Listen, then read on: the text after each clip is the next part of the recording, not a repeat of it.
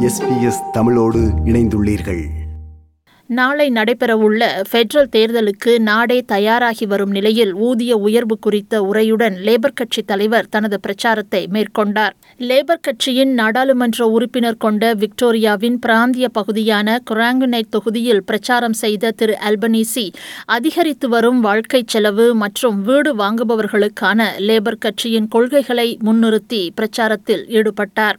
நாட்டில் அதிகரித்துள்ள ஐந்து புள்ளி ஒரு சதவீத பணவீக்கத்தினால் தொழிலாளர்களின் ஊதியம் இரண்டு புள்ளி ஏழு சதவீதம் வரை குறையக்கூடும் என நேஷனல் பிரஸ் கிளப்பில் உரையாற்றும் போது திரு அல்பனீசி தெரிவித்தார் This delivers the biggest cuts to real wages in more than 20 years.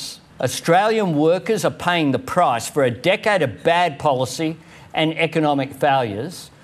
ஆனால் தொழிலாளர்களின் உண்மையான ஊதியம் அதிகரிக்கக்கூடும் என த ரிசர்வ் பேங்க் தனது யூகத்தை வெளியிட்டுள்ளது சர்வதேச அழுத்தங்களே நாட்டின் பணவீக்க அதிகரிப்பிற்கு காரணம் என கோயிலிஷன் தொடர்ந்து பிரச்சாரம் செய்து வருகிறது மற்றைய நாடுகளுடன் ஒப்பிடும்போது ஆஸ்திரேலியாவின் பொருளாதாரம் மேலாக இருப்பதாக பிரதமர் ஸ்காட் மோரிசன் தெரிவித்தார் The challenge is inflation, and that's a global challenge. So I draw your attention to the facts.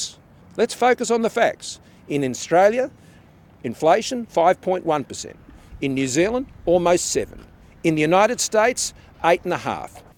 Nine News paper ஆயிரத்தி நானூறு பேரிடம் நடத்திய கருத்து கணிப்பில் லேபர் கட்சியின் ஆதரவு குறைந்துள்ளதாகவும் கோயிலிஷனிற்கான ஆதரவு அதிகரித்துள்ளதாகவும் காட்டுவதாக செய்தி வெளியிட்டுள்ளது விருப்பு வாக்குகளின் அடிப்படையில் லேபர் கட்சி முன்னிலையில் உள்ள போதிலும் தேர்தல் முடிவு இழுப்பறியான நிலையில் இருக்கக்கூடும் என தெரிவிக்கப்படுகிறது கோயிலிஷன் அரசு வெளிப்படையின்றி உள்ளதாகவும் அதுவே தங்களின் ஆதரவு அதிகரிக்கப்படுவதற்கு காரணமாக இருக்கும் என லேபர் கட்சி தலைவர் ஆந்தனி அல்பனீசி தெரிவித்துள்ளார் This government are the least transparent, least open, least fair income government in Australian political history. And you know what they did yesterday?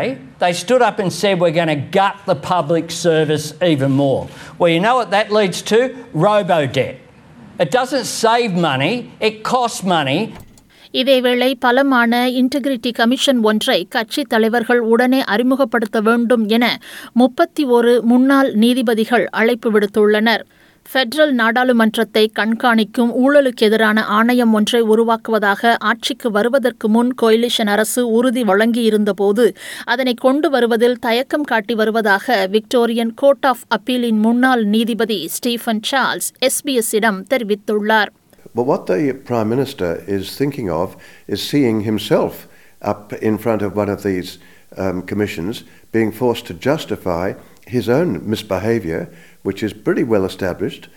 New South Wales மாநிலத்தில் அமைக்கப்பட்டுள்ள ஊழலுக்கு எதிரான ஆணையம் ஒரு கங்கரு நீதிமன்றம் என முன்னர் கருத்து வெளியிட்டிருந்த பிரதமர் ஸ்காட் மோரிசன் அவர்களிடம் தற்போது முன்னாள் நீதிபதிகள் விடுத்திருக்கின்ற இன்டெகிரிட்டி கமிஷன் அழைப்பு குறித்து கேள்வி கேட்டபோது எல்லோருக்கும் தங்களின் கருத்துக்களை கூற உரிமை உண்டு என பதிலளித்துள்ளார் I express opinions on, on, on judges myself and courts from time to time. It's a free country. I'm happy for them to make their contribution.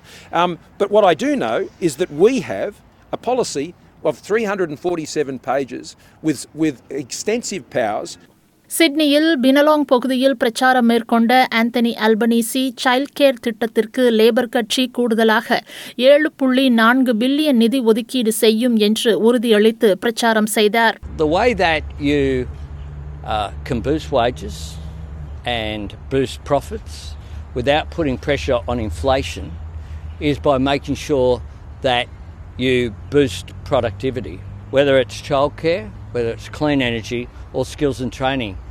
அதேவேளை தேவையில்லாத செலவுகளை குறைப்பதன் மூலம் அத்தியாவசிய தேவைகளுக்கு நிதி ஒதுக்கிட முடியும் என லேபர் கட்சியின் கருவூல பேச்சாளர் ஜிம் சால்மஸ் தெரிவித்தார் We want to unwind the slush and the waste and the rorts in the Liberal national budget, and we want to redirect that towards spending on quality investments. Labor கட்சியின் நிதி செலவிடல் குறித்த அறிவிப்பு குறித்து பிரதமர் ஸ்காட் மோரிசன் இவ்வாறு விமர்சித்தார் But at this very late hour, we've seen a piecemeal attempt to explain Labor's finances. What they are going to do is increase the deficits by $7 billion. When we released our costings, we were reducing the deficit by a billion dollars.